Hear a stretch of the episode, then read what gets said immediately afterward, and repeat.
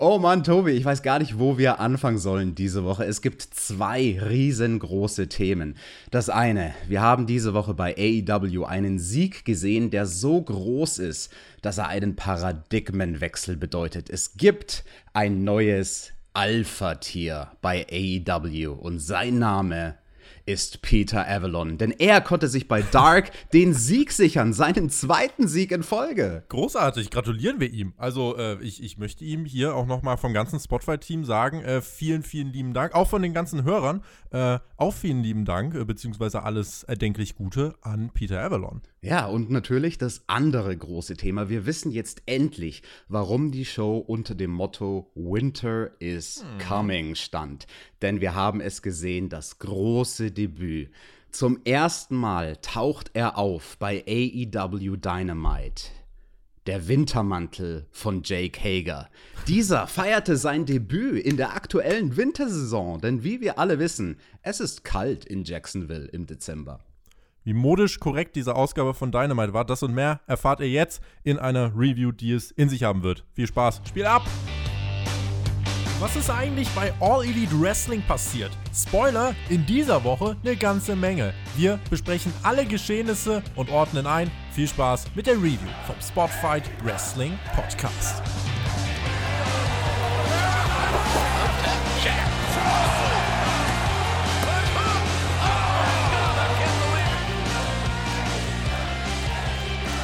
Es war eine der größten Dynamite-Ausgaben in der jungen Geschichte von AEW. Die große Frage natürlich, neben dem, was Alex euch äh, jetzt schon erklärt hat, zum Main Event. Wer holt sich denn den World Title? Ging die Regentschaft von Moxley zu Ende? Wird 2021 das Jahr von Kenny Omega? Und was passiert eigentlich mit dem Diamond Ring? Gab es sonst irgendwas, was das Blut in den Adern hätte gefrieren lassen können? Wenn ja, dann reden wir drüber. Ihr hört den Spotfight Wrestling Podcast mit der Review zu AEW Dynamite. Winter is coming. Wir sind die Podcaster eures Vertrauens, ordnen alles ein, was da heute passiert ist. Und bei mir ist der Mann, dessen Einordnung, ja, einen Blickwinkel liefern, der uns zu einem äh, der besten Pro Wrestling Podcasts in Deutschland macht. Ich freue mich sehr, dass er hier ist. Alexander Bedranowski. Schön, dass du uns wieder beehrst. Jawohl, Tobi, mir ist kalt. Der Winter, er ist eingebrochen und gefällt uns das als Team TJT? TJT!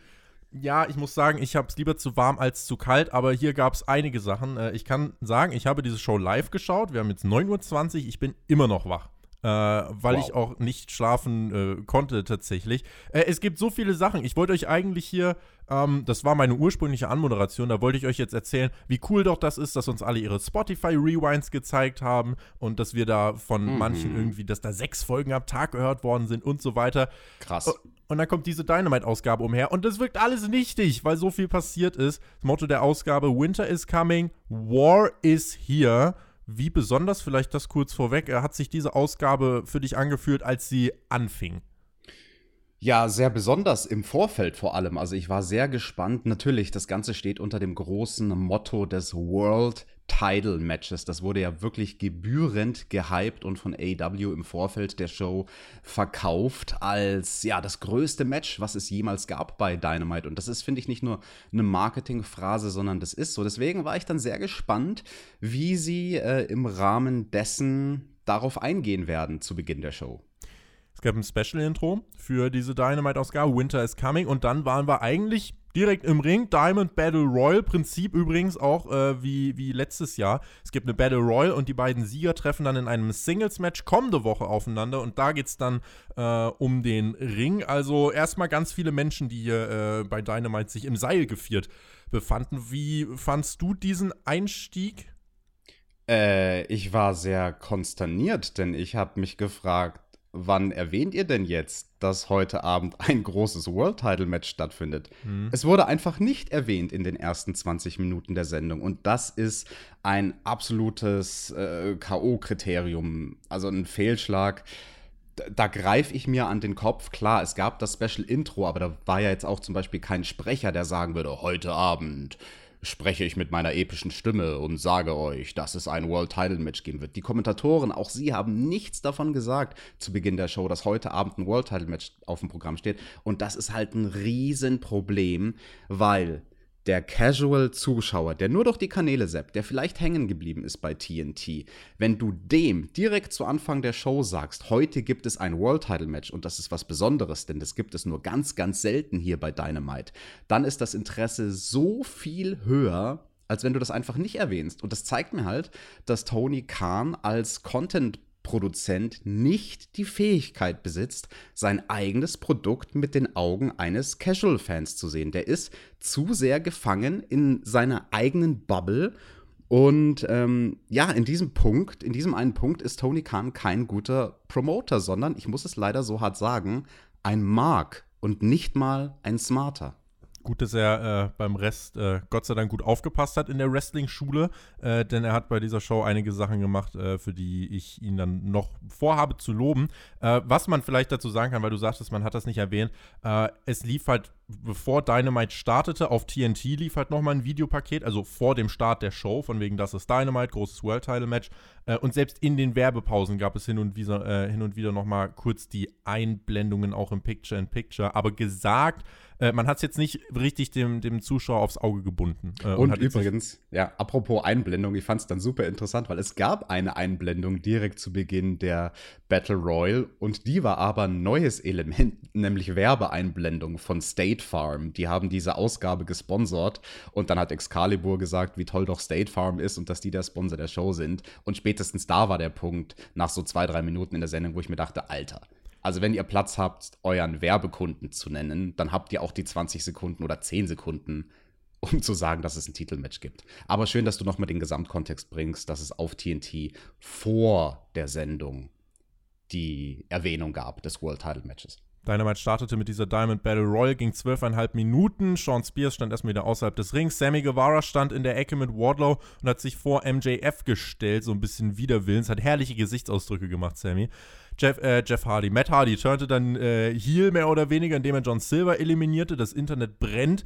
Der Hangman wurde dann eigentlich auch von Matt Hardy eliminiert, aber die Dark Order beschützte den Hangman, fing ihn auf, brachte ihn zurück in den Ring, damit ihn Matt Hardy trotzdem eliminieren konnte. Das äh, schlucken wir jetzt mal. Und äh, dann wurde Matt Hardy von Miro eliminiert. Miro durfte generell dann gut aufräumen, hat am Ende vier Leute am Stück eliminiert. Äh, und dann standen noch Wardlow, MJF, Sammy Guevara und Miro und der Jungle Boy im Ring. Äh, Staredown von Miro mit Wardlow. Miro wurde von Sammy, MJF und Wardlow eliminiert. Der Jungle Boy blieb noch übrig. Das war eine Prestigesache erst für MJF. Gab da eine sehr coole Sequenz von Sammy und dem Jungle Boy auf dem Apron. Das oh, war ja. für mich das mit Abstand stärkste im ganzen Match. Mhm. MJF schubst dann Sammy und den Jungle Boy vom Top Rope nach draußen. Da war Sammy richtig, richtig sauer. MJF stand allein mit Wardlow im Ring. Plötzlich erinnerten sich alle, ah, der Spot, der mittlerweile in jeder Battle Royale kommt, da ist ja noch einer. Orange Cassidy, der durfte sogar die Oberhand gewinnen gegen Wardlow und äh, hat Wardlow auch eliminiert. Damit Orange Cassidy und MJF die letzten beiden im Ring. Match wird abgeläutet und das ist die Paarung, die wir nächste Woche sehen können. Ich entnehme deinem, äh, deinem zustimmenden äh, Geräusch von gerade, dass du die Sequenz mit Sammy und dem Jungle Boy ebenfalls sehr gut fandest. Absolut. Nicht nur sehr gut, ich würde sogar so weit gehen zu sagen, das war die beste Apron-Sequenz, die ich jemals in einer Battle Royale gesehen habe. Also der Jungle Boy und Sammy Guevara, unglaublich, was die da machen. Auch aus einem akrobatischen und Körperkoordination Blickwinkel. Der Jungle Boy macht die Rückwärtsrolle, als er von Sammy weggestoßen wird. Alleine das ist schon so schwierig, das auf dem Apron hinzukriegen und dann nicht runterzufallen und auf den Beinen zu landen. Da hat er wirklich perfekt dann auch mit der Hand das Seil gegriffen, um nach der Rückwärtsrolle aufzustehen. Und Sammy Guevara, der setzt dem Ganzen noch einen drauf, indem er einen Rückwärts-Salto macht, sozusagen, als Konter von dem ganzen Bewegungsablauf. Und dann kommen sie geschmeidig wie die Katzen, miau, aus Top Rope und werden dort dann schließlich runtergeworfen. Also richtig, richtig stark starke Sequenz. Allgemein fand ich die Battle Royale sehr gut. Ich habe mich sehr gefreut, dass der Jungle Boy drin war. Ich habe dir doch letzte Woche gesagt, als sie die Grafik gezeigt haben, die Grafik der Jungle war eben Murks. Da war eh, ja. da hat ja nichts gestimmt. Ne, wirklich. Aber ich habe dir gesagt, der Jungle Boy, der gehört in dieses Match und vielleicht sollte er das sogar gewinnen. Na, er war zumindest unter den letzten paar Leuten mit dabei, Die ganzen Sachen mit Matt Hardy fand ich sehr cool. Da hat man sehr toll, finde ich, Storytelling betrieben durch die Art und Weise, wie er mit Private Party interagiert hat. Auch die Sache mit dem Hangman und der Dark Order, das war alles super. Überraschend auch, ne, dass der Hangman so früh eliminiert wird aus diesem Match. Er war ja derjenige, wo die meisten gesagt haben, ja, der wird das wahrscheinlich gewinnen, ich inklusive.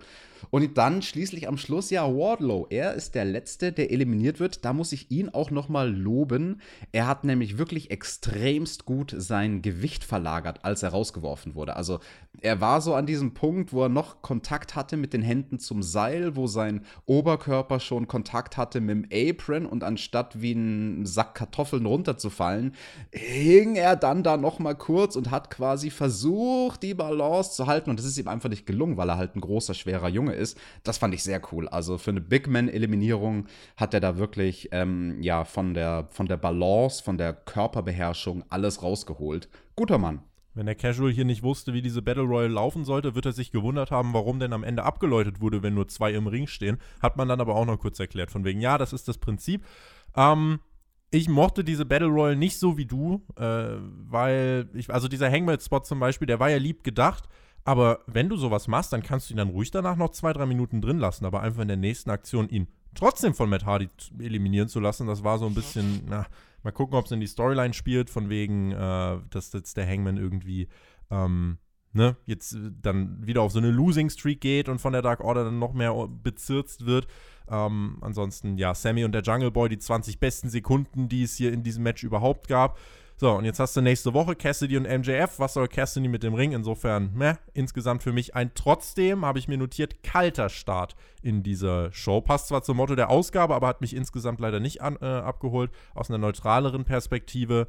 Es war eine Battle Royale, in der Storylines aufgebaut worden sind. Es war weit weg von einer Katastrophe. Ich denke, man kann dafür argumentieren, dass es ein solider Start war. Muss aber sagen, ich habe mir einen, äh, einen feurigeren Einstieg erhofft. Und AW und Battle Royals sind so ein bisschen ja, ne, bin ich jetzt immer nicht so der Fan von. Das überrascht mich tatsächlich, dass dieses Match dann doch so verhältnismäßig schlecht wegkommt bei dir. Denn wie gesagt, ich finde, da wurden gut Stories erzählt, aber ich glaube, dieses Gefühl, was du hast, dass das alles ein bisschen zu kalt war, das ist dadurch begründet, nicht zwingend primär durch das Match, sondern dass eben der große Kontext nicht gebracht wurde, dass die Show nicht mit dem riesigen Big-Time-Feeling eröffnet wurde. Das Opening-Paket war nett, aber die Battle Royale alleine war dann nicht stark genug, um dir das Gefühl zu geben, boah, das hier ist eine Ausgabe, die du nicht verpassen darfst. Erstmal nicht, nee. Motto der Ausgabe, Winter is coming.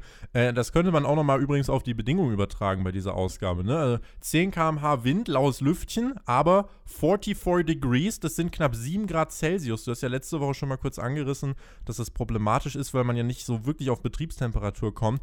Äh, das sind demnach auch für Performerinnen und Performer schwierigere Bedingungen als dann zum Beispiel bei All Out, wenn da 40 Grad sind und hohe Luftfeuchtigkeit. Kann man, kann man das so sagen? Es ist ein bisschen schwierig, das zu pauschalisieren, weil jeder Körper anders reagiert auf Kälte. Aber ja, ich würde sagen, für die meisten Performer wird es so sein, dass die Kälte ein noch größeres Problem ist als schwüle, drückende Hitze. Hier hatte man dann noch Heizungen am Ring stehen. Äh, merkt man davon was? Also hast du schon mal mit einer Heizung am Ring gerestelt oder äh, kam das noch nicht vor. Doch, ich habe einmal in einer Halle tatsächlich performt, wo es genau solche Heizstrahler gab. Das war auch bitter nötig, weil sonst wärst du legit erfroren im Ring. Einfach also im Thumbtack Eisblock direkt. Ja, wirklich. Also da, da würdest du, wenn du dann auf die Reißnägel landest, die wären so kalt, die würden sich gar nicht mehr in deine Haut bohren. Du würdest einfach abprallen, an denen so kalt warst. Nee, und dann habe ich mir nach der Show an diesem blöden Heizstrahler, als ich gegessen habe und mich vor dem Heizstrahler gewärmt habe, meine Daunenjacke verbrannt. Das weiß ich noch ganz genau. Dann haben auf einmal alle gelacht, weil überall die Federn flogen und es sah aus, als wäre ich irgendwie ein Engel. Und dabei war es meine Jacke, die sich in Luft aufgelöst hat. Apropos Jacke. Chris Jericho kam heraus. Alex, also, mm. güldene Stachel.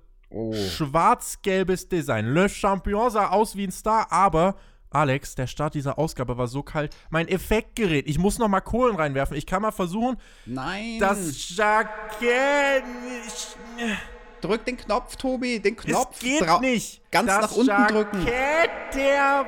Wo, es oh, geht nicht. No. Es reicht noch nicht, Alex. No. Ja, der Winter der hat seinen Einfluss scheinbar auch auf die Fans gehabt, denn denen sind dann die Lippen eingefroren, als sie die zweite Runde des Chorus singen sollten. Chris Jericho sagt das ja immer in Interviews, dass ihn das stört, dass die Fans immer nur den Refrain einmal singen. die Idee dahinter ist, die sollen das zweimal singen. Fix nochmal. Also auf Become, auf Become, auf Become. Von diesem Teil reden wir. Ganz genau. Und ähm, seitdem die Pandemie am Start ist und dann die Zuschauer in so kleiner Zahl sind, ist halt nicht die Dynamik vorhanden wie in einer vollen Halle mit 12.000 Leuten, dass die Leute so heiß sind, dass sie den Song noch eine zweite Runde singen. Und die letzten zwei Wochen, das war super interessant, hat man sich ja dadurch beholfen, die Shows kamen aus der Konserve. Da hat man einfach die Tonspur ein zweites Mal abgespielt, aber dann verschiedene neue Shots gezeigt von Leuten, die singen. Das konnte man diese Woche nicht machen, weil es live war, aber du hast ganz genau gesehen, mhm. Chris Jericho, als die Leute am Ende vom ersten Refrain angekommen waren, hat dann mit seiner Hand so gespult, so von wegen, noch eine Runde, noch eine Runde. die Fans waren dann alle direkt still und dann hat er so richtig piss geschaut, so ihr blöden Hurensöhne, singt gefälligst mein Lied zweimal. Chris Jericho PG-14. Chris Jericho traf auf Frankie Kazarian. Es ging auch mal kurz direkt äh, zu Beginn des Matches bei den Kommentatoren um Katsuchika Okada, der auch im Main Event dreimal erwähnt worden ist. Das, ja. wir, wir, notieren das einfach mal angesichts der Umstände. Jake Hager wollte dann in diesem Match, Chris Jericho gegen Frankie Kazarian, vor den Augen von Referee Aubrey Edwards einfach eingreifen. Also versucht äh, einfach vor den Augen Frankie Kazarian umzuboxen. Äh, das klappt auf zufällige Art und Weise nicht und Kazarian kann alles kontern. Leute, haltet mich nicht für einen Bauern. Ich sehe das. Lasst den Quark. Es war ein ausgeglichenes Match. Kazarian ist ja generell ein unterbewerteter Star, jemand, der aber eigentlich immer liefert. Hier das Match fand ich boah, wenn man wohlwollend sagen will, solide, aber es gab hier und da Sequenzen, wo ich dachte, es fällt auseinander. Es gab eine, eine Aktion von Kazarian, da gab es so einen Wurf vom Top Rope gegen Jericho, da sah die Landung gefährlich aus, aber dass nichts passiert.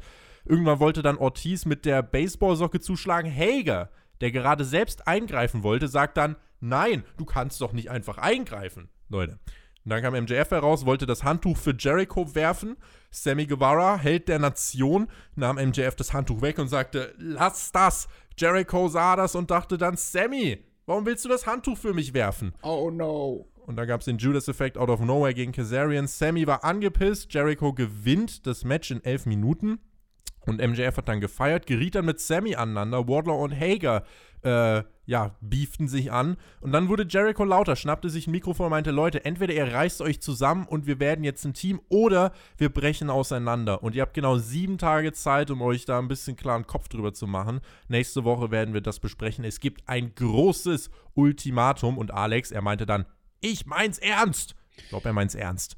Ich glaube, Chris Jericho hat das ernst gemeint, ja. Das große Ultimatum, huiuiui, das war mir ein bisschen zu cheesy inszeniert. Also ein bisschen zu sehr hat man gemerkt, dass das halt nicht organisch entstanden ist im Kopf von Chris Jericho, diese Idee mit dem Ultimatum, sondern dass er schon wusste, nächste Woche gibt es ein Segment. Meine Segmente stehen immer unter einem Motto. Mhm. Wahldebatte oder Las Vegas. Dieses Mal ist es das Ultimatum. Und also die Art und Weise, weißt du, was ich meine, wie er es, wie es formuliert hat, das, das habe ich nicht gekauft. Du? Ich, es hat mich jetzt nicht so gestört, weil Chris Jericho redet jetzt seit Monaten schon so, deswegen habe ich es hab hingenommen.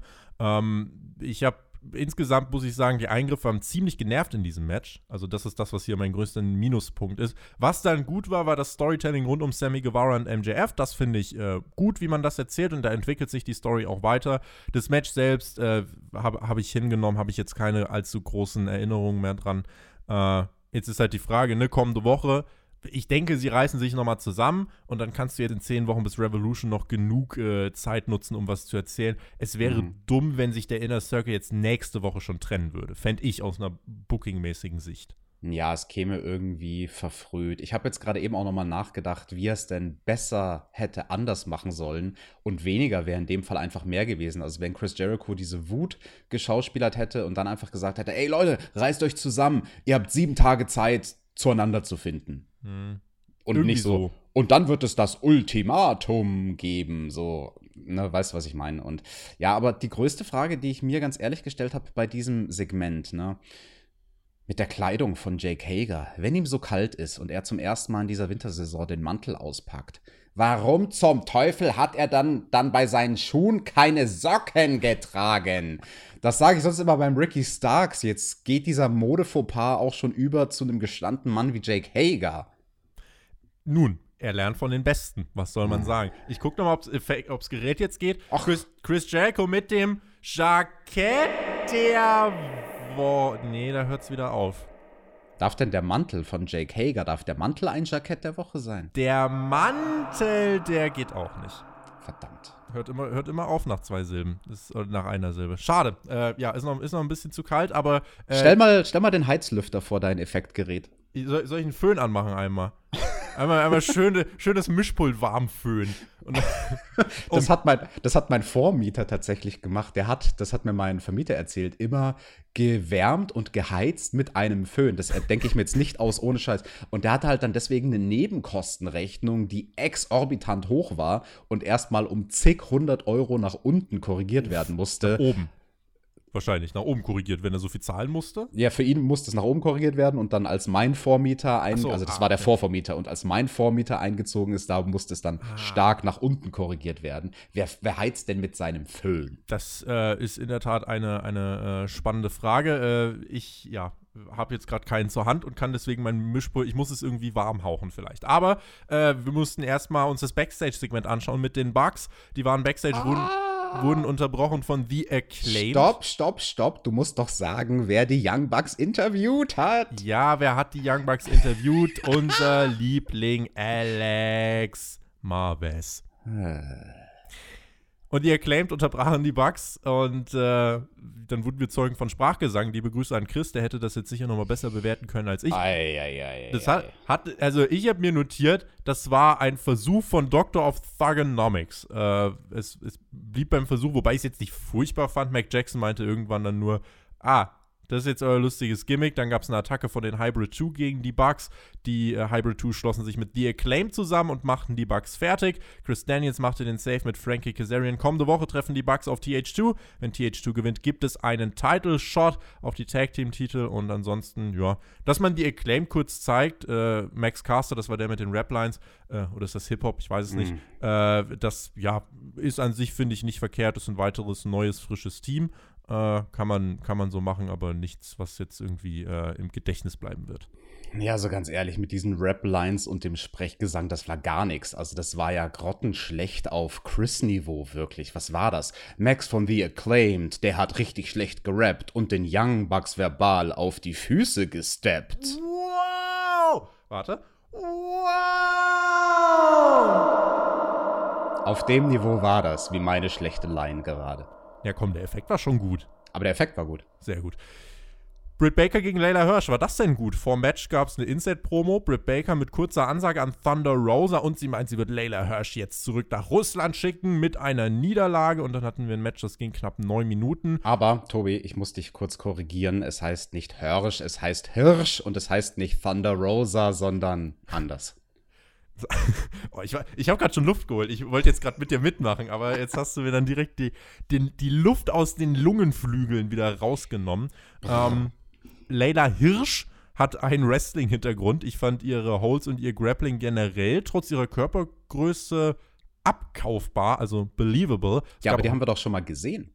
Die haben wir schon mal Genau, die haben wir schon mal gesehen. Aber sie hat es hier wieder geschafft, auch gegen Britt Baker, äh, ihre Körpergröße, finde ich, äh, gut einzubringen und äh, auf eine Art und Weise zu wresteln, wie ich ihr das äh, eben abkaufen kann. Es gab auch Layla Chance und sie versucht auch immer wieder den Cross-Armbreaker anzusetzen. Ähm, Baker musste ordentlich arbeiten, um sich da zu befreien. Hirsch landete im Lockjaw. Äh, mit einem Reversal konnte sie sich nochmal zurückkämpfen. Man deutete an, sie kann Britt fast zur Aufgabe bringen. Aber dann gibt es eine Ablenkung von Reaver. Neckbreaker von äh, Baker, Lockjaw und der Sieg nach neun Minuten. Insgesamt ein Match, wo ich mir notiert habe, solide. Und das ist aber eigentlich, wenn wir das sagen können, für die AW Women's Division in der neutralen Einordnung eine Steigerung. Definitiv, da stimme ich zu. Also die AW Women's Division, die ist generell auf einem sehr, sehr guten Weg schon die letzten Wochen. Also nicht nur so zwei, drei Wochen, sondern mehr so seit vier, fünf Wochen. Seit dem Pay-Per-View im Prinzip hat Tony Khan gemerkt, ah, das funktioniert alles nicht, da muss ich irgendwie andere Damen einsetzen. Und diese Paarung fand ich doch dann sehr interessant. Also auch von den körperlichen Voraussetzungen her, die du angesprochen hast. Wir haben Britt Baker gegen Layla Hirsch und damit natürlich zwei unterschiedliche Arten von Körper. Und ich bin natürlich der Erste, der immer zugibt, hey, ja, ich sehe gerne hübsche Frauen und ihr dürft mir da auch gerne mal hübsche, schlanke Püppchen in den Ring stecken. Und ich denke, viele männliche Zuschauer, wenn sie ehrlich sind, würden dasselbe sagen. Und dann dieser Kontrast, dieser, dieser ähm, Körper von Britt Baker, der quasi mehr so dem, was weiß ich, Schönheitsbild in Anführungsstrichen mhm. entspricht, im Kontrast zu diesem kleinen, gedrungenen Ringerkörper von Layla, die ja trotzdem eine sehr, sehr hübsche Frau ist, ne? Das fand ich sehr cool, weil da gibt mir AEW zwei Frauen mit unterschiedlichen Körpern, die ich aber beide kaufen kann. Das ist der wichtige Punkt. Die ich beide als Athletinnen abkaufen kann. Aber halt auf total unterschiedliche Art und Weise. Ne? Jemand wie Britt Baker hat dann eher die gute Ausdauer und die Kondition und jemand wie Layla Hirsch hat dann die explosive Schnellkraft mit diesen mächtigen Ringer-Oberschenkeln, die auch Jim Ross angesprochen hat. Und das fand ich super, weil also das war für mich believable durch und durch, von vorne bis hinten. Moveset von Layla Hirsch. Eher minimalistisch, aber gut. Also mehr so wie so ein kleiner Mini-Brock Lesnar, der halt so seine paar, zwei, drei Go-To-Moves hat und die versucht irgendwie zu bringen, um damit das Match zu beenden. Gute Sache. Also gerne mehr von der guten Layla. Nach dem Match direkt die Attacke von wie, wie, wie, heißt sie, wie heißt die Frau mit Gesichtsbemalung? Oh, die Frau mit Gesichtsbemalung, die US-amerikanische Mexikanerin. Blitzrose. Niemand anderes als Thunder Rosa. Und ganz genau die brawlte sich mit Britt Baker. Sie machen da weiter, wo sie aufgehört haben. Äh, mit dem Programm, da bleibe ich dabei, kann ich immer noch was anfangen. Kamen dann viele Refs in den Ring, separierten die beiden. Äh, Rebel attackierte Thunder Rosa, aber Layla Hirsch mit dem Suplex gegen Reba. Nochmal der Brawl von Rosa und Baker. Und dann war es auch gut. Das war wieder kurz davor, oder ich war schon wieder kurz davor, dann hier zu sagen, dass man den Bogen überspannt hat mit diesem Segment. Aber Frauenhasser, Frauenhasser. Aber es hatte insgesamt noch eine äh, gute Länge und ging äh, insgesamt nicht zu lang. Das war äh, kompakt, das war solide. Und Britt Baker gegen Thunder Rosa wäre äh, ja ein, ein Programm, was dieser Division, denke ich, sehr gut tun würde. Tobi, genug jetzt von den Damen geredet. Reden wir jetzt endlich über die große Sache bei der Show. Nämlich Team Taz und oh. Ricky Starks. Denn Ricky Starks, und das können wir uns jetzt ruhig nochmal so notieren, der Typ ist mein Aufsteiger oder einer meiner großen Aufsteiger des Jahres. Bla bla bla, wissen wir. Wirkt komm, wie ein Star, hat Vibes vor. von Drain Johnson und das möchte ich hier nochmal sagen. Ja, ja, ja, dann gab es ein Match. Komm, erzähl schnell Match und dann zu dem, was danach kam. Wir hatten ein Match, Team Taz traf auf Cody und Darby. Wir haben auch nochmal ein Videopaket gesehen vor diesem Match. Und dann kamen alle Beteiligten zum Ring. Team Taz direkt zu Beginn mit der Attacke. Das war übrigens das vierte Match schon bei dieser Show. Es gab kaum Segmente zwischendurch und hier waren 50 Minuten Showzeit vorbei. Das äh, vielleicht nur mal ganz kurz als Einordnung für alle, die es jetzt im Nachhinein hören. Ansonsten im Match äh, kann man relativ kurz machen. Will Hobbs war für mich der stärkste, jetzt nicht wegen seinem Namen Powerhouse, sondern weil äh, er einfach Aktionen generell zeigen durfte, die ihn äh, gut haben aussehen lassen. Und auch seit dem Heel-Turn finde ich ihn generell äh, noch ein bisschen besser. Das hat ihm geholfen. Im Match irgendwann Hottag zu Cody. Der hat einmal mit der Bürste fürs Grobe durchgewischt. Ricky Starks bekam den Coffin Drop dann ab von äh, Darby Allen und Darby schnappte sich den Sieg. Das war insgesamt ähm, ja ein ordentliches Match äh, und dabei, ja, es hat halt äh, mehr das aufgebaut, was dann danach kommen sollte. Äh, Tobi, mir ist schon ganz kalt geworden. Hier, hier schneit's förmlich in meinem Podcast-Zimmer. Nach dem Match gab es die Attacke direkt wieder von Hobbs. Arn Anderson mischte sich ein. Dustin Rhodes kommt dann heraus. Brian Cage kommt heraus. Die Heels rund um Taz behalten die Oberhand. Ich habe mir hier schon notiert, oh Leute, was soll das denn jetzt? Mhm. Dann ging das Licht aus. Mhm. Und es spielt ein Videopaket. Mhm. Demonetarisiert dieses Video von mir aus, aber oh mein fucking Gott. Videopaket, Winterwald und auf einmal schreien Fans und wir sehen die Buchstaben von Sting. What und the fuck? Tony Schiavone, als hätte er nie in seinem Leben was anderes, als würde er es jeden Morgen vorm Spiegel sagen, It's Sting! Und Sting kommt raus. Ich, also du musst dir vorstellen, wir sind live im Discord-Chat nebenbei. Es war so immer, hier mal eine Nachricht, da mal eine Nachricht, da mal eine Nachricht. Sting kommt raus, wird alles voll. Alle kommen nicht mehr klar. Sting packt den Baseballschläger aus und dann schlendert er zum Ring. Es schneit von der Decke, es ist vom Visual großartig mhm. und Sting steigt in den Ring. Schaut in die Augen von Arn Anderson. Dann guckt er sich Dustin Rhodes an, dann Cody und dann ganz am Ende und das ist mein Moment der Wrestling-Pandemie-Ära. Ich absolute Gänsehaut. Dann gibt es den Staredown von Sting und Darby Allen. Sting geht die Generationen von alt zu jung ab. Arn, Dustin, Cody, Darby. Absolute Gänsehaut. Das war ein geschichtsträchtiger Moment. Out of nowhere. Niemand wusste es. Es heißt auch, dass äh, der Großteil der Mitarbeiter von AEW das nicht wusste. Mega Bass, unfassbar Reaktion auf Twitter. Out of this world. Die Fans vor Ort sind ausgerastet. Das war, äh, also auch als ich das hier live geschaut habe, und das ist auch der Grund, warum ich mit dem Ende der Show, warum ich bis jetzt noch nicht geschlafen habe. Das war, äh, das war krass, Alex. Das war einfach krass. Was für ein riesiger Moment. Mir ging es genauso wie dir. Ich war da so ein bisschen in meine Notizen vertieft und habe gerade gar nicht auf den Bildschirm geschaut und dann gemerkt, hä, jetzt ist das Licht ausgegangen. Was, was, was passiert denn jetzt hier? Und dann dieses Winter-Musikvideo und schließlich die fünf Buchstaben S-T-I-N-G. Sting. Und kurz danach der Shot von ihm, wie er durch den Tunnel geschlendert kommt mit der absoluten Coolness. Mhm. Was für ein Moment. Also egal welche Worte wir da jetzt finden, sie werden dem nicht genug tun. Das, das war so ein krasser Moment. Mit Abstand der, der größte Moment. Stell dir das vor 10.000 Fans vor. Also, Junge bei Dynamite gab es noch nie einen größeren Moment, nicht ja. ansatzweise. Ja. Egal, was du da jetzt nimmst, ja. nichts kommt da ansatzweise ran. Und auch, wie das dann inszeniert war, du hast es so schön beschrieben, er geht die Generation ab, von alt zu jung.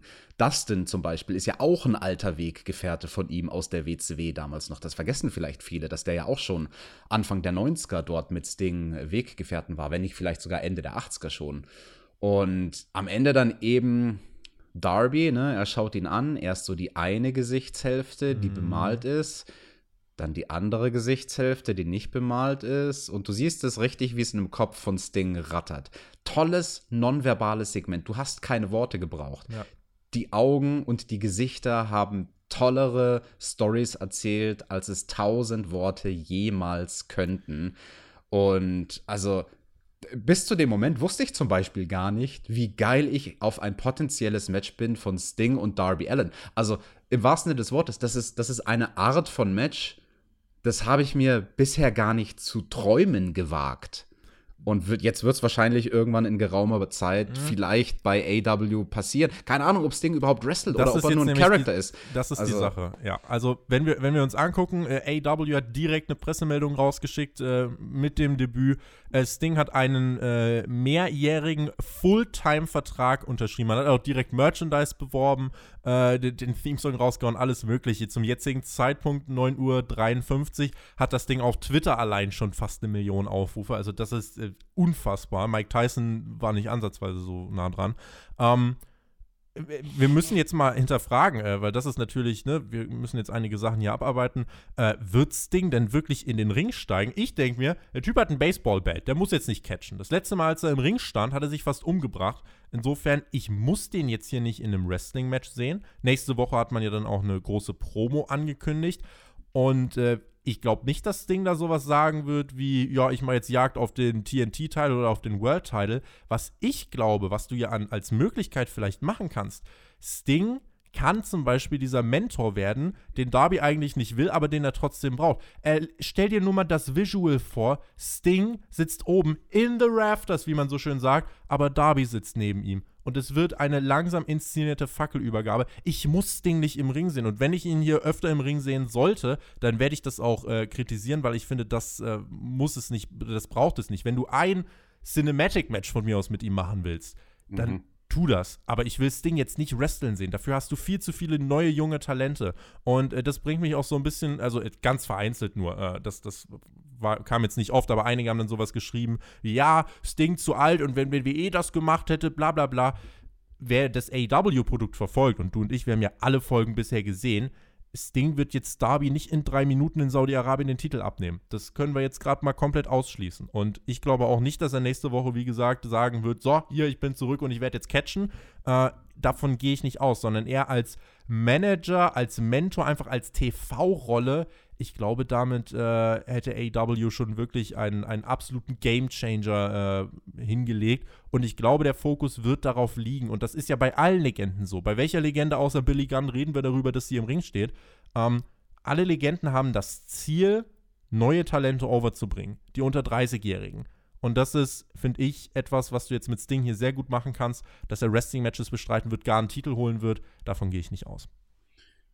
Was für eine tolle Analyse. Also wirklich ganz im Ernst krass. Also da hast du jetzt in wenigen Minuten alle wichtigen Punkte aus den verschiedensten Blickwinkeln im Prinzip schon abgefrühstückt.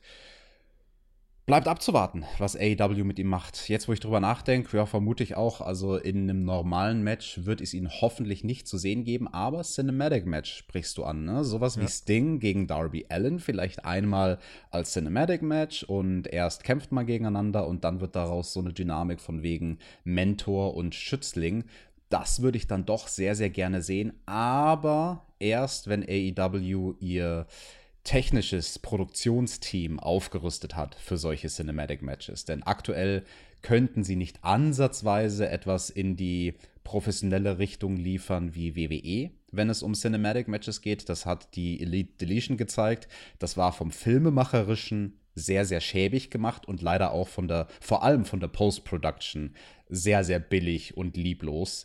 Und da geht definitiv mehr. Und wenn, dann will ich, dass das sowas richtig geil wird. Und wenn du jetzt zum Beispiel, ich mache jetzt nur mal ein bisschen Gedankenexperiment, weil ich glaube, mhm. heute ist so ein Tag, da darf man ein bisschen träumen. Schreibt übrigens auch an die, äh, an die Leute, die uns hören. Schreibt uns eure Szenarien äh, in die Kommentare. Wo wollt ihr das Ding sehen? Der Typ hat einen Fulltime-Contract über mehrere Jahre unterschrieben und wir unterhalten uns gerade darüber, dass AW für nächste Woche eine Sting-Promo ankündigt. Was ist eigentlich aus diesem Wednesday Night War geworden? Jesus. ja, äh, guter Punkt. Nee, und also zu diesem Cinematic-Match, theoretisch würde es ja natürlich die Möglichkeit geben, das in dem Stil, falls das überhaupt der Plan ist von AEW, ne, mit Darby Allen und Sting. Aber theoretisch würde es ja die Möglichkeit geben, das filmen zu lassen von dem Typen, der quasi ein Buddy von Darby ist und mit dem immer die Sachen filmt. Aber auch der Typ, ich kenne den, der hat nicht die Ressourcen, um ein cineastisches Match zu filmen. Und da bin ich sehr gespannt, weil Sting ist ja auch nicht dumm. Ne? Das ist ja am Ende des Tages auch ein Geschäftsmann bei aller Liebe zum Business. Und der will ja so gut es geht inszeniert werden. Und da kann ich euch garantieren, dass in seinem Vertrag durchaus Klauseln sind, die sagen, unter welchen Bedingungen, falls sowas cineastisches Technisches jemals mit ihm geplant wäre, welches, welches Level an technischem Equipment, sage ich mal, äh, vorausgesetzt sein muss, dass er überhaupt gewillt ist, seinen Namensstempel auf ein theoretisches, cineastisches Match draufzusetzen. Und jetzt, wo ich drüber nachdenke, Tobi, eine Frage habe ich noch. Wie lange läuft noch der Vertrag vom Undertaker? der Undertaker bleibt bei Vince. Da bin ich äh, der festen Überzeugung. Oh, um, Goddammit, he's mine, oh mine. Es gab dann Werbung und weißt du, was man nach der Werbung gezeigt hat? Einfach nochmal dasselbe. Ah, man melkt es einfach und ich finde das sehr richtig. Ich finde das sehr, sehr richtig, denn fuck, das war ein Big League Move. Das war kein, ja, wir, wir, wir sind so die kleine Liga von nebenan Move. Das Ding war Geschichte. Und egal, was bei dieser Dynamite-Ausgabe passiert ist, das habe ich mir ja auch notiert, ganz egal, was bei dieser Dynamite-Ausgabe noch passiert ist, sie wird für diesen Moment in die Wrestling-Geschichte eingehen. Und es hat ein Geschmäckle, dass es eben Sting ist. Das ist jetzt was anderes, als wenn hier irgendeine andere Legende rauskommt. Aber Sting, nach 18 Jahren bei TNT, kommentiert von Tony Schiavone mit Jim Ross am Kommentatorenpult. Dieser Ruf, It's Sting. Es ist so unfassbar einzigartig. Und ich, ich schaue den Mann in der War gerade erst Stück für Stück. Ich bin noch bei Surfer Sting. Wir sind gerade äh, Mitte 96 und äh, ich, ich, mag Sting da jetzt schon. Aber ich bin, als Sting seine Hochzeit hatte, war ich äh, in der Realität zwei. Insofern, ich kann mir nicht ansatzweise vorstellen, wie krass das für Hardcore-WCW-Fans gewesen sein muss, ihn hier zu sehen. Und ähm, insofern ein Markout-Moment. Wir reden jetzt darüber. Kommende Woche kündigt AW eine Promo von Sting an. Es ist ähm, krass. Tobi, Tobi, es ist ein Instant Classic gewesen. dieses Ja. Segment. Also ich denke, da sind wir uns einig. Und ich fand das so schön, die verschiedenen Shots zu sehen von den Fans in der Halle, weil da waren einige dabei, ganz sicher, die Fans der WCW damals waren und die so richtig ausgemarkt sind. Es ist lange, lange her, dass ich Fans bei einer Wrestling-Live-Show gesehen habe, die so richtig ausmarken. Ja. Äh, übrigens mal, und dann sind wir auch durch damit. Äh, weißt du, was jetzt in etwa vor einem Jahr passiert ist bei Dynamite? Erinnerst du dich? Dark Im Order. Dezember war die Dark Elite. Order ganz groß, ja. Ein Jahr später. Junge. Äh, 180er. Das ist krass. Insofern, also Leute, wirklich auch, ich könnte noch so lange drüber reden. Äh, Hauptkampf kann ich euch ans Herz legen. Äh, ich bin der Meinung, das hat ein gewisses öffentliches Interesse erregt. Ich bin auch gespannt auf die Ratings. Äh, in, eigentlich in dieses, dieses Quarter mit Sting muss eine Million gehabt haben und dann nächste Woche äh, Sting angekündigt. Junge, also, also ich, ich komme da nicht drauf klar eigentlich. Aber Tobi, weil du sie jetzt angesprochen hast, die Jungs von der Dark Order, da würde doch so vom optischen Look das Ding auch ganz gut reinpassen, oder? Dann, dann, kann er auch, Ding alles machen. dann, dann kann er auch wrestlen, dann kann er ja ein Tag-Team-Match machen, weil da kann ja dann der Partner die ganze Arbeit erledigen und er wechselt sich am Ende nur rein und macht seine drei Moves. Das, also keine Ahnung, was, was hältst du vielleicht von Sting und John Silver als Tag-Team? Alex, wenn wir ans Ende dieser Show gucken, weißt du, was ich dir alles für Dream Matches nachher noch aufzählen kann? Weißt du, was diese Ausgabe ausgelöst hat? Es ist so, puff, Alter, das ist echt, Fanboy. es, äh, ja, äh, heute bin ich äh, AEW-Fanboy. Das äh, darf man gern so behaupten. Dito. Kommende Woche. MJF gegen Orange Cassidy, es geht um den Diamond Ring. Die Young Bucks gegen die Hybrid 2. Dustin Rhodes äh, gegen Tan vom, äh, vom, von der Dark Order und der Inner Circle hat sein Ultimatum. Außerdem FTR gegen die äh, Varsity Blondes. Brian Pillman und Griff Garrison. Außerdem Nicht, wird Ab nicht zu verwechseln mit den Hollywood Blondes, wo der, äh, der Papa von Brian Pillman mit drin war, zusammen mit Steve Austin. Und Abaddon wird auftreten. Das äh, Ja. für nächste Woche. Es gab dann ein Interview mit Hikaru Shida äh, und meinte, ja, Abaddon, die macht nur ein Zombie-Cosplay. Dann klimperte es im Hintergrund. Shida fragte, können wir das nochmal machen? Nope, wir sind live. Meinte Alex Marvez. Und äh, dann ist Shida einfach weggerannt. Äh, Alter, das, das war die dümmste Promo aller Zeiten und nicht wegen Alex Marvez, sondern wegen Hikaru Shida und dieser, das, das war die dümmste Line, die jemals ein Wrestler gesagt hat. Oh, Abaddon, die macht nur Cosplay. Ich mach auch manchmal gerne Cosplay. Was bist du für ein Spast? Verschwind von meinem TV. Ich hasse dieses Gimmick von Hikaru Shida. Nicht die Wrestlerin, nicht ihre Fähigkeiten im Ring, aber dieses Gimmick, geh weg mit der.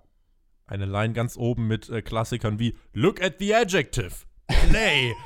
Aber gut. Dann hatten wir äh, ja noch die Ankündigung nächste Woche Lu- äh, Lance Archer und die Lucha Brothers gegen Eddie Kingston, Butcher und Blade. Warum denn nicht der Pack anstatt Archer? Ich, ich glaube, Puck ist erstmal wieder zurückgeflogen. Der hat, der hat Sting gesehen, hat gedacht, Leute, ich muss erstmal erstmal ein Bier aufmachen. In good old England oder so. Deswegen, mal gucken. Also, es heißt tatsächlich, dass Puck äh, über Weihnachten äh, erstmal wahrscheinlich wieder nach Hause fliegt. Deswegen, das eine mögliche Erklärung.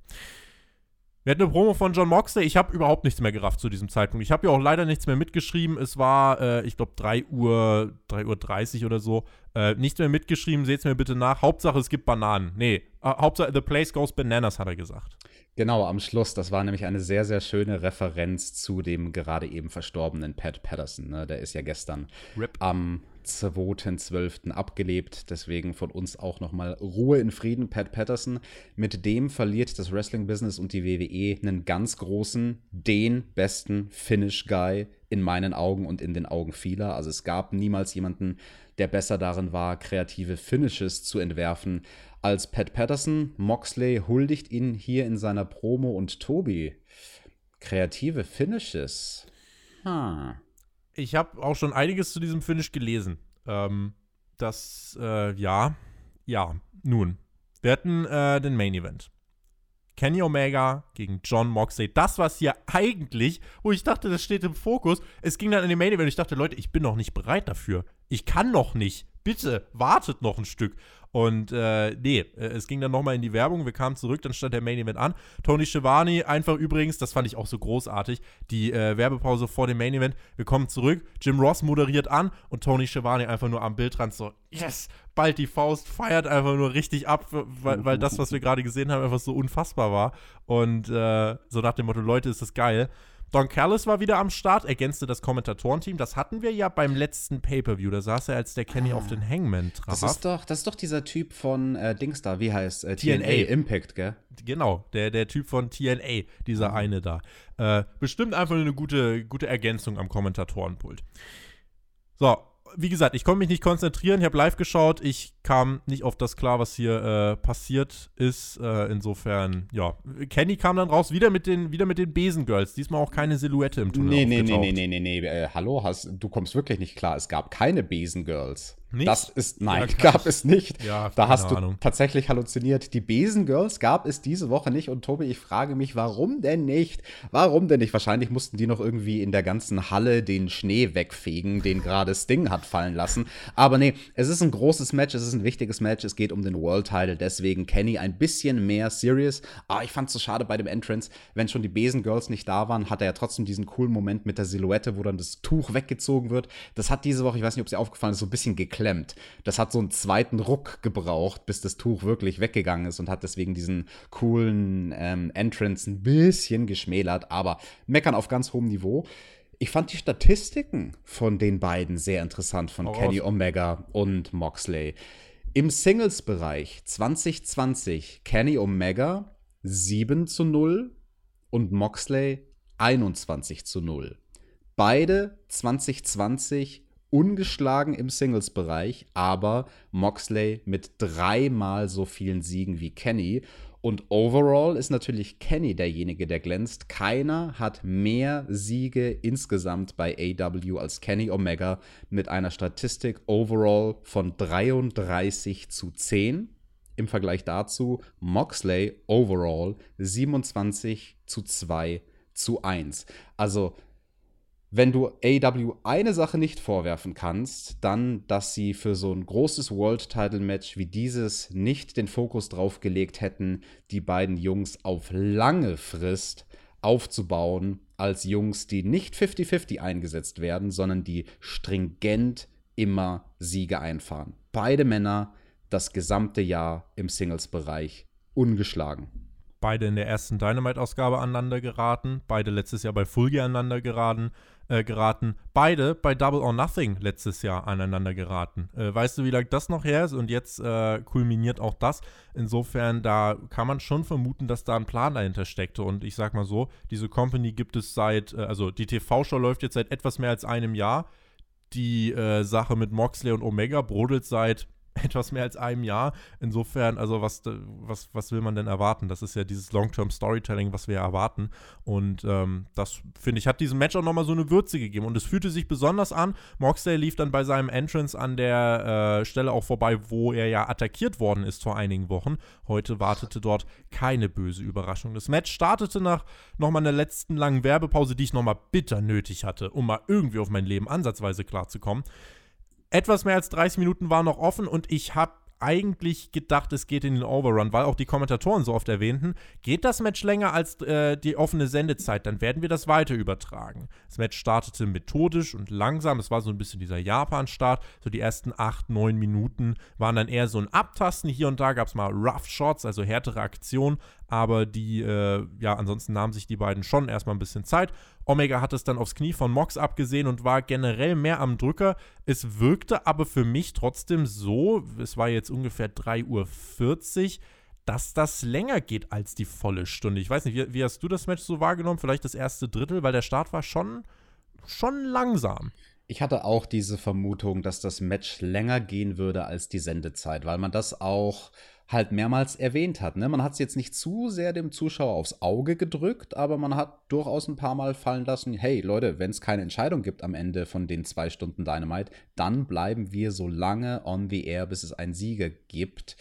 Das finde ich dann wiederum gut. Wir müssen es aber in den Gesamtkontext setzen, weil wir auch ja die letzte Woche und die letzten Wochen gesagt haben, hey, dieses Match, theoretisch könntest du das als Opener bringen, theoretisch könntest du das zu Beginn der zweiten Stunde bringen, wenn du wirklich einen machen möchtest auf das hier ist eine Sportveranstaltung und bei einer Sportveranstaltung wissen wir nicht, was vorher passiert, obwohl Wrestling natürlich gescriptet ist.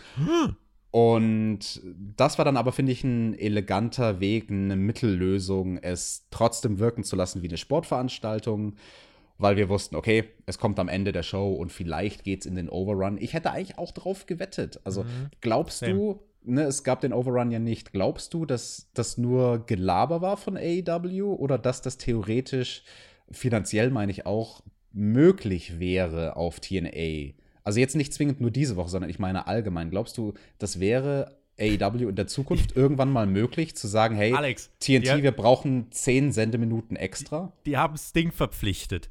Ja, Natürlich gut, können die zehn Minuten länger senden. Ja, aber jetzt ist, jetzt ist das Geld weg für Sendezeit. Ne? Also Sting, Dann der geht kostet Tony Card halt. in seinen Geldspeicher. Neben dem Umschlag für Tobi liegt direkt der nächste Umschlag für zehn Sendeminuten. Und da kann er die auch direkt raushauen. Ich habe damit gerechnet, man hat es halt hier nicht genutzt. Aber ich kann dir auch sagen, man hat es am Ende der Show, finde ich, jetzt auch nicht gebraucht. Ähm, also klar, wäre krass gewesen aber man hat jetzt äh, eben trotzdem, also das Match ging ja immerhin trotzdem eine halbe Stunde, ne? also 29 Minuten. Äh, und dann wurde es auch nach diesen ersten 10 Minuten, ab dann schaukelte es sich auch hoch. Es gab äh, einen Paradigm Shift relativ out of nowhere, der ist dann leider auch so ein bisschen verpufft, weil es nicht mal einen Coverversuch gab. Ähm, dann warf Moxley Stühle in den Ring. Man dachte, was soll das denn jetzt? Aber Moxley stellte die Stühle parallel zueinander auf, setzte sich drauf, bat Kenny sich zu setzen. Dann beide, ja, mit den harten Schlägen. Irgendwann der V-Trigger, Snapdragon stand stopp, von stopp, Omega. Stopp, stopp, stopp, stopp, stopp. Ich muss dich kurz unterbrechen. Das mit den beiden Stühlen hat mich sehr zum Lachen gebracht. Also vor allem halt mich als ehemaligen Deathmatch-Wrestler. Weil Tony Schiavone dann erstmal gesagt hat, sowas habe ich ja noch nie gesehen. Wie sich die beiden Kontrahenten auf den Stühlen mitten im Match gegenübersetzen, um Schläge auszutauschen. Und äh, das natürlich ein Stilmittel aus dem Deathmatch-Bereich. Vor allem der Necrobutcher, Weggefährte von Moxley und mir, der hat das damals geprägt. Und der hat immer die Gegner auf einen Stuhl gesetzt, sich gegenübergesetzt und gesagt: So, jetzt hauen wir uns mal auf die Fresse. Barfight ordentlich auf die Fresse gehauen. Äh, Omega mit V-Triggern, Snapdragons und dann waren wir ganz klar in dem nächsten Level dieses Matches. Es gab Tempowechsel, dynamische Sequenzen, äh, mehrere Aktionen am Stück, Pinfalls, This is Awesome Chance, erneut der Paradigm Shift von Moxley, Cover aber ein ganz, ganz knapper Nearfall. Omega kickt aus. Es gibt äh, mehrfach den One-Winged Angel-Ansatz, auch der Paradigm Shift-Ansatz, viele Kontersequenzen und äh, dann bekam es mehr und mehr diesen Best-Bout-Vibe von Kenny Omega und wurde dann, wie ich fand, äh, richtig, richtig gut. Es gab draußen den dritten Paradigm Shift gegen eines dieser Heizgeräte am Ring. Und äh, sofort der Ref äh, Paul Turner musste noch rausgehen, hat sich um Kenny gekümmert und ähm, Don Callis ist auch vom Kommentatorenpult, also ist ja ein guter Freund von Kenny, äh, ist dann auch mit hin und äh, es gab auch keinen Countout, das kennen wir aber bei AEW. Dort ist es ja so, dass man sagt, die großen Titelmatches, da gibt es kein DQ oder Countout, wenn es äh, jetzt nicht gerade irgendwie provoziert ist. Also wenn sich der hier jetzt nicht einfach rausstellt und sagt, zähl mich aus. Äh, insofern ne, fand ich das okay, dass es hier keinen Countout oder so gab.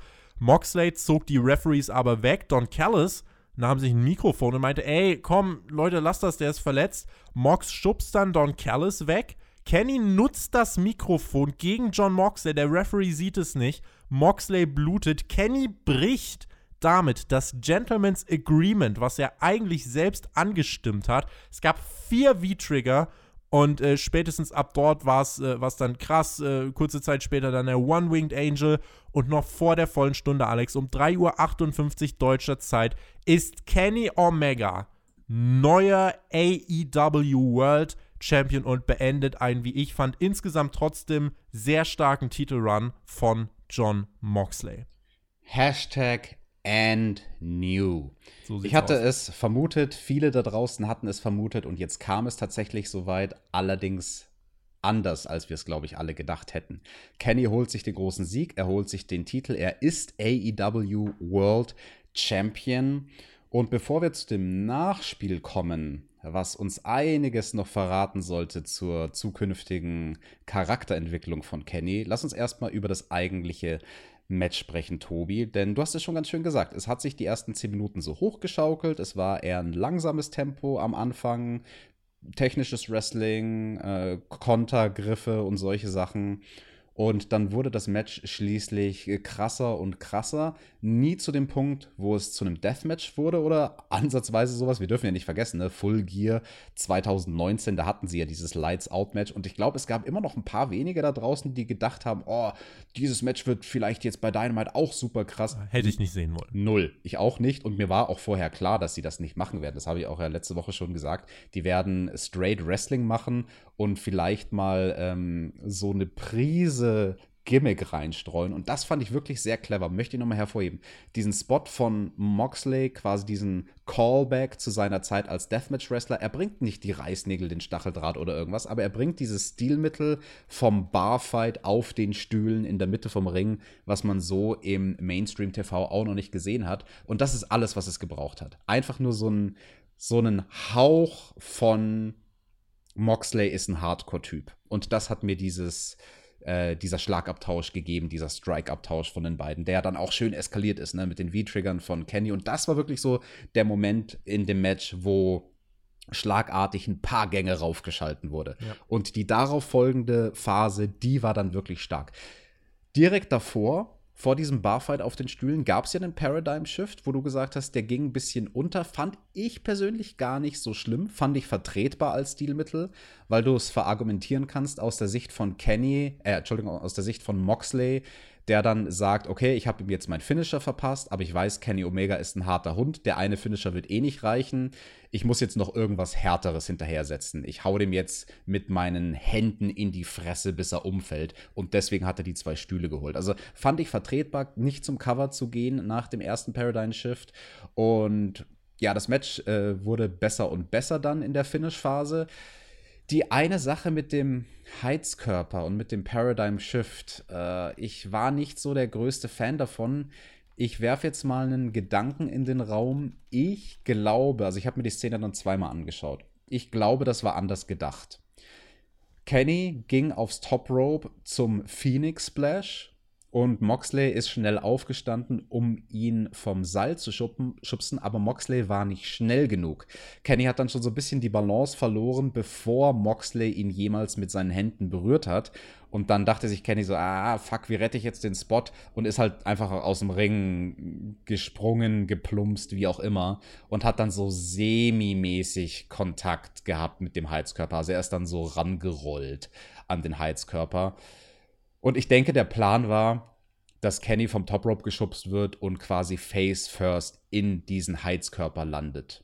Ich denke, das war der Plan. Und das hätte dann auch Sinn gemacht, Sinn ergeben, dass dann der Doktor kommt und Kenny prüft. Weil so wie sie es dann improvisiert haben, Moxley rollt sich aus dem Ring, hebt Kenny hoch, callt ihm schnell ins Ohr, hey komm, wir machen den Paradigm Shift in den Heizkörper. Und dann macht er eben diesen abgewandelten Paradigm Shift dieser Move gegen den Heizkörper, so wie er jetzt dann war, da hatte Kenny ja keinerlei Kontakt mit den heißen Stellen von diesem Heizkörper. Also es gab dann keinen Grund für die Pause, dass ein Arzt kommt, dass Don Callis kommt. Das Einzige, wo dieser Heiz Heizkörper wirklich heiß war, war oben und Kenny ist aber an die Unterseite gefallen, an die, an die Holzverkleidung von diesem Ding.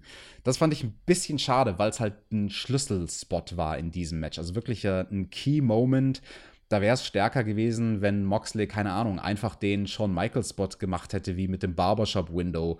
Wie, wie Shawn Michaels damals Marty an den Haaren gepackt hat und einfach Face First in das Gimmick geworfen hat. Damals die Glasscheibe, hier wäre es quasi Face First in den Heizkörper gewesen.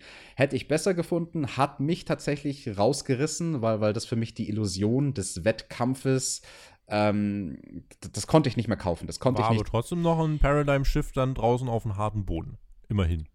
Richtig, aber trotzdem dann finde ich nicht legitim, dass da dann der Arzt kommt im Vergleich zu den anderen Spots, die sie vorher gemacht haben. Die haben sich ja schon ordentlich eingeschenkt, ne? Und egal, dann, dann kommt eben Don Callis und wir haben die Sache mit dem Mikrofon geschickt inszeniert, wie Don Callis das Mikrofon in den Ring fallen lässt. Ich glaube, das haben auch alle, also ich habe es auch erst im Nachhinein gecheckt, so, ach, okay, dadurch hatte Kenny das Mikrofon, mit dem er dann zugeschlagen hat, mit dem Kenny dann das Gentleman's Agreement gebrochen hat. Und das fand ich alles clever. Also, das ist eine sehr, sehr heelmäßige Art und Weise zu gewinnen. Und Tobi, jetzt stellt sich natürlich die große Frage: das war doch abgekartetes Spiel vom Kenny und von dem Don Callis, oder? Die haben doch darauf gesetzt, dass sie Moxley provozieren, dass dadurch der Ringrichter abgelenkt ist und dass die da das Mikrofon als Foreign Object in den Ring kriegen, oder? Es wirkte wie ein Plan. Don Callis und Kenny feierten dann auch danach zusammen im Ring und dann hat Don Callis irgendwann gesagt, okay, Kenny, genug gefeiert, wir müssen los, wir müssen abhauen. Und dann liefen sie backstage. Kleines wichtiges Detail: Sie laufen an der Gorilla-Position vorbei. Tony Khan steht wie ein begossener Pudel und er sagt: Leute, was soll das denn? Was habt ihr mit meiner Show angerichtet? Ich liege hier vor Lachen und finde das so großartig. Kenny und äh, Don Callis gehen durch den Backstage-Bereich, das halbe Roster steht da hinten und sagt, äh, irgendwie mit Mistgabeln so mehr oder weniger, raus mit euch, was soll das? Äh, lynchen sie da und die beiden flüchten aus dem Daily's Place äh, und dann, ja, Alex Marvez, das war auch noch lustig, versucht den beiden dann hinterher zu rennen. Oh, äh, großer Faceturn von Alex Marvez. Investigativer Journalismus. Er rennt hinterher, er will die Fakten wissen und rennt dann äh, Don Callis hinterher und meinte, ey, was, was, was soll das? Was hat das damit auf sich? Und Don Callis meint, wenn ihr das erfahren wollt, Leute, das müsst ihr am Dienstag rausfinden. Hä? Ihr müsst einschalten. Bei Impact! What? Dynamite oh. geht off the air. Äh, Eddie Kingston hat sich noch irgendwo ein Mikrofon geschnappt und reingepöbelt. Komplett random. Äh, war da. Ansonsten, wir haben einen neuen World Champion. wir haben Sting. Wir haben einen absoluten Plot-Twist und das war insgesamt eine Dynamite-Ausgabe, die ich nicht vergessen werde. Und ja, das reviewe ich an diesem Zeitpunkt gerade als Wrestling-Fan und gerade nicht als Journalist. Du, das geht mir genauso. Also ich bin da jetzt wirklich zum Wrestling-Fan mal wieder geworden und ich sage euch das ganz ehrlich, also äh, ich bin halt auch natürlich schon ein paar Jährchen älter als der Tobi. Ich habe mehr Wrestling gesehen in meinem Leben seit, lass mich rechnen, knapp 30 Jahren im Prinzip. Uff. Mich lockt nicht mehr wirklich viel vom Ofen hervor. Ne? Also ich schaue halt diese Ausgaben von Dynamite, weil es mich sehr interessiert, weil ich es spannend finde, dass wir ein neues Konkurrenzprodukt haben, ein Konkurrenzprodukt zu WWE. Und das finde ich für das Business an sich hochgradig interessant. Aber es passiert selten, dass ich da jetzt wirklich bei irgendwas ausmarke. Und also ich, ich sehe es halt mit einer eher sachlich nüchternen Brille, mit einer analytischen Brille. Die Show hingegen, die hat mich absolut zum Fan gemacht. Also vor allem die zweite Hälfte mit Sting und mit dem Titelwechsel. Und das ist gut. Also, das ist wirklich ein Achievement von AEW, weil ich bin mir sicher, dass es nahezu allen da draußen so ging, dass sie auch dieses Gänsehautgefühl hatten, vor allem beim Sting-Debüt, was wir beide hatten und was wir beide versucht haben, in Worte zu fassen. Und deswegen absolut geschichtsträchtige Ausgabe von Dynamite im ersten Moment, wo die Show vorbeiging, dachte ich mir so, boah, das war die beste Ausgabe von Dynamite, die es jemals gab, mit Abstand. Sie war newsworthy. Ob sie die beste war, insgesamt war, ja. mh, hm, aber es waren halt ja. einfach zwei Bass-Momente drin. Also definitiv, definitiv die beste zweite Stunde. Also darüber gibt es gar keine Diskussion. Ganz, ja. ganz objektiv betrachtet. Da kannst du nichts dagegen argumentieren. Wir haben alle Ausgaben von Dynamite gesehen. Wir haben Ausgaben gesehen, wo wir auch gesagt haben, hey, die erste Stunde war okay, aber die zweite Stunde war richtig krass. Nichts kommt ansatzweise an diese zweite Stunde von AEW Dynamite ran. Und ganz ehrlich, in einer Woche in einem Monat, in einem Jahr interessiert es keine Sau mehr, was in der ersten Stunde von dieser Ausgabe nee. Folge 61 passiert ist, sondern alle werden sich bis ans Ende der Zeit daran erinnern, dass das die Show war, wo wir Sting gesehen haben und wo Kenny World Champion wurde. Dennoch müssen wir kurz, bevor wir zum Ende kommen, noch mal ein bisschen analysieren, was da jetzt überhaupt genau passiert ist. Denn Kenny wird auftreten bei Impact. Impact wurde ja schon getaped. Äh, das Gute bei Impact ist, es sind keine Fans am Start. Hm. Das heißt, es ist gut möglich, dass Kenny da tatsächlich aufgetreten ist. Äh, Don Callis als sein Heel-Manager, vielleicht war Don Callis derjenige, der John Moxley attackiert hat. Es hieß ja, dass ähm, es hieß ja, dass jemand Moxley attackiert hat, der nicht so ein Profi war, hat Moxley gesagt. Jemand, der dann demnach auch nicht unbedingt ein Wrestler ist. Jetzt ist Kenny Omega auf dem Weg zu fucking Impact Wrestling. Ich hätte nicht gedacht, dass ich das mal am Ende dieser Dynamite-Ausgabe heute noch sage. Impact hat auch auf Twitter direkt eine Kampfansage rausgehauen. Tuesdays are the new Wednesdays. Und äh, so viele haben jetzt mittlerweile schon getwittert. Die Bugs haben ein altes TNA-Foto gepostet. FTR hat gepostet The North. Du kannst so viele Paarungen machen. Äh, die, die, so viele Möglichkeiten, wenn sich jetzt die beiden zusammenschließen. Und weißt du, du kannst einfach auch, du kannst jetzt eine Company Wars Storyline erzählen, wenn du Bock hast. Und danach sieht es ja aus. Don Callis hat schon auf Twitter geschrieben, AEW screwed AEW und danke Tony für die Einladung. Ey, du, es ist so krass, was du alles machen kannst. Impact arbeitet selber ja auch ein bisschen noch mit New Japan zusammen. Da sind ja einige beim Best of Super Juniors dabei aus dem Roster. Da kann auch noch was kommen. Die Impact Website war, da, ich wollte mir ein bisschen das Roster angucken. Impact Website war erstmal eine Stunde down Hm. Also nicht mehr zu erreichen. Äh, auch auf Twitter alle, wo kann ich das gucken? Wo kann ich das gucken? Äh, läuft free auf Twitch tatsächlich. Ähm, insofern, Gallows und Anderson haben auch direkt getwittert. Äh, die können gegen die Bugs antreten. Du kannst so viel machen. Und hell, AW kann das Ding gewinnen. Was ist denn, wenn die dann in sechs Monaten äh, am Ende des Wars dann sagen, dass Tony Khan äh, sich jetzt was aussuchen darf und er macht dann Impact zur zweiten TV-Show von AW? Und dann kannst du Leute da raushauen. Du kannst dort den Jungle Boy featuren. Du kannst Private Party featuren. Alle, für die jetzt die zwei Stunden Dynamite nicht reichen, kannst du dort bringen. Und ich zitiere gerade noch mal was äh, von Tony Khan, der hat in einem Tweet gepostet. A shift in wrestling's balance of power has begun and the winners will be the wrestling fans. Und wenn ich mir jetzt noch mal das Motto der Ausgabe zu Gemüte führe, Winter is coming, War is here.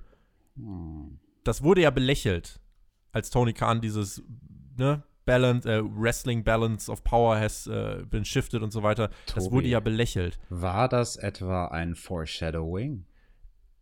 Das ist tatsächlich äh, von langer Hand geplant gewesen und was krass ist, es ist halt nichts nach außen gedrungen, ne? Und das ist ja das, was, was so diese krassen Momente kreiert. Und warum diese Ausgabe auch so krass ist und warum ich mir da jetzt auch die Zeit nochmal für nehme, man hat es geschafft und ich bin, ich denke, damit wirst du es auch schaffen, einige Leute aus der TNA-Bubble, äh, aus der, aus der WWE-Bubble mit äh, zu holen.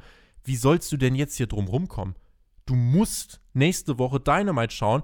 Du musst eigentlich auch Impact gucken. Du musst Impact wenigstens gucken, was mit Kenny passiert und was da erzählt wird. Und es ist einfach, ich habe das so lange nicht mehr erlebt, dass Wrestling dieses, dieses Gefühl auslösen kann von, je mehr Dominosteine fallen, umso schlüssiger wird dieses große Gesamtbild. Und es ist einfach eine riesige Entwicklung. Und ich habe mir auch direkt nach der, nach der Show dann diverse Live-Reviews äh, von, von englischen Kollegen und so weiter angeschaut. Alle waren durchzogen von, oh mein Gott, ich wusste nicht, dass dieses Gefühl noch von Wrestling ausgelöst werden kann. Und es ist einfach spannend. Und bei Hauptkampf können wir auch nochmal dann ausführlich drüber reden, äh, was sich jetzt hier tun könnte, ob sich Companies zusammenschließen und äh, wer dann dafür, davon profitiert und so weiter letzten Endes diese Ausgabe, es gab einen krassen Titelwechsel mit krasser Ansage, Kenny Omega bei Impact, plus wir hatten ein Sting-Debüt und egal, was man von den Entwicklungen halten mag, das war ein Bass. Der AEW hat absolute Esser aus dem Ärmel gezogen, damit hat man das für mich zur denkwürdigsten Ausgabe aller Zeiten gemacht und das ist, äh, das ist krass und dafür möchte ich es ausführlich loben. Und was in der ersten Stunde passiert ist, es ist mir gerade fast eigentlich egal. Es wird halt überstrahlt von diesen großen, großen Momenten und äh, da hat AW echt, also, puh, was man, was man in ein bisschen mehr als einem Jahr Company so rausholen kann, finde ich, find ich beeindruckend. Ja, Tobi, ich habe es dir doch aber gesagt am Anfang dieser Review im Cold Opener. Da habe ich gesagt, es gab einen Paradigmenwechsel diese Woche bei AEW. Und was du da ansprichst mit der theoretischen Möglichkeit, dass Impact, dass das die zweite TV-Sendung von AEW sozusagen werden könnte. Das möchte ist ein Hirngespinst. Ja, trotzdem ist ein interessantes Hirngespinst. Also das möchte ich aus noch, auch noch mal betonen, wie, wie interessant diese Möglichkeit ist. Wenn wir das jetzt mal durchspielen, heute ist ein Tag zum Träumen, haben wir schon gesagt. Ja. Widerspricht das irgendwelchen Verträgen und so weiter, die es mit Fernsehsendern gibt? Oder, oder ist AW da schon festgefahren in dem Kurs, unsere zweite Sendung, was auch immer die werden mag, muss auf TNT laufen 2021? Der Erfolg dieser Kooperation hängt von den Egos sowohl von den Promotern als auch von TV-Stationen ab. Wenn man das ganz authentisch erzählen möchte, kannst du es auf zwei Sendern laufen lassen. Langfristig wird TNT aber, glaube ich, trotzdem noch ein zweit, irgendeine zweite Form von AW-Produkt im TV haben wollen. Äh, natürlich, das Geld ist da das, was in erster, an erster Stelle steht. Aber äh, ich würde jetzt eigentlich dann mir wünschen, dass äh, sowohl Tony Khan als auch Don Callis, dass alle wirklich sich daran halten, dass sie jetzt nicht äh, so maximal ihr Ego voranstellen und eine Schlammschlacht sich dann langsam abspielt, sondern ich hoffe, alle gehen getreu diesen Aussagen von Tony Khan, the winners will be the wrestling fans. Und allein diese, diese ganzen Möglichkeiten, wir wissen jetzt alle nicht, wo es hingeht, aber es gibt Millionen von Chancen, Millionen von Wegen, Dream-Matchups. Was, wenn es jetzt äh, irgendwie eine, wenn AW-Stars jetzt regelmäßig dann bei, äh, bei Impact auftreten, wenn Impact-Stars jetzt bei AW auftreten, stell dir Sammy Callahan, John Moxley oder Sammy Callahan und Eddie King, du kannst so viel machen. Und es ist so mind-blowing Äh, und das ist einfach diese, diese Fusion, nicht Fusion, aber diese Zusammenarbeit äh, kann tatsächlich dafür sorgen, weil das war jetzt ein krasser Bass zum Ende des Jahres 2020, wenn alle hier mitspielen und sich mehrere Leute zusammenschließen. WWE wirst du nicht stürzen. WWE ist ein, ein, ein, hat immer noch ein Monopol und ist krass und wirst du in einem Jahr, egal was passiert, nicht stürzen oder so. Aber wenn du einfach diese Awareness dafür schaffst, dass auch die Wrestling-Fans, die WWE schauen, verstehen, oh, da ist eine Alternative da, die sich aus mehreren Ligen zusammensetzt. Und diese Alternative liefert auch was. Ich glaube, dann hat das Wrestling wirklich gewonnen. Denn äh, ich kann dir sagen, und das ist jetzt, ist jetzt kein Shoot gegen WWE oder so, aber in den letzten Jahren WWE schauen, habe ich nicht ansatzweise das empfunden, was ich hier nach dieser Dynamite-Ausgabe empfunden habe. Du hast was sehr Wichtiges angesprochen und da möchte ich noch mal auf eins meiner Lieblingsthemen kommen, nämlich den Casual-Zuschauer. Du hast gesprochen vom Wrestling-Fan. Jedem Wrestling-Fan ist der Name Sting ein Begriff.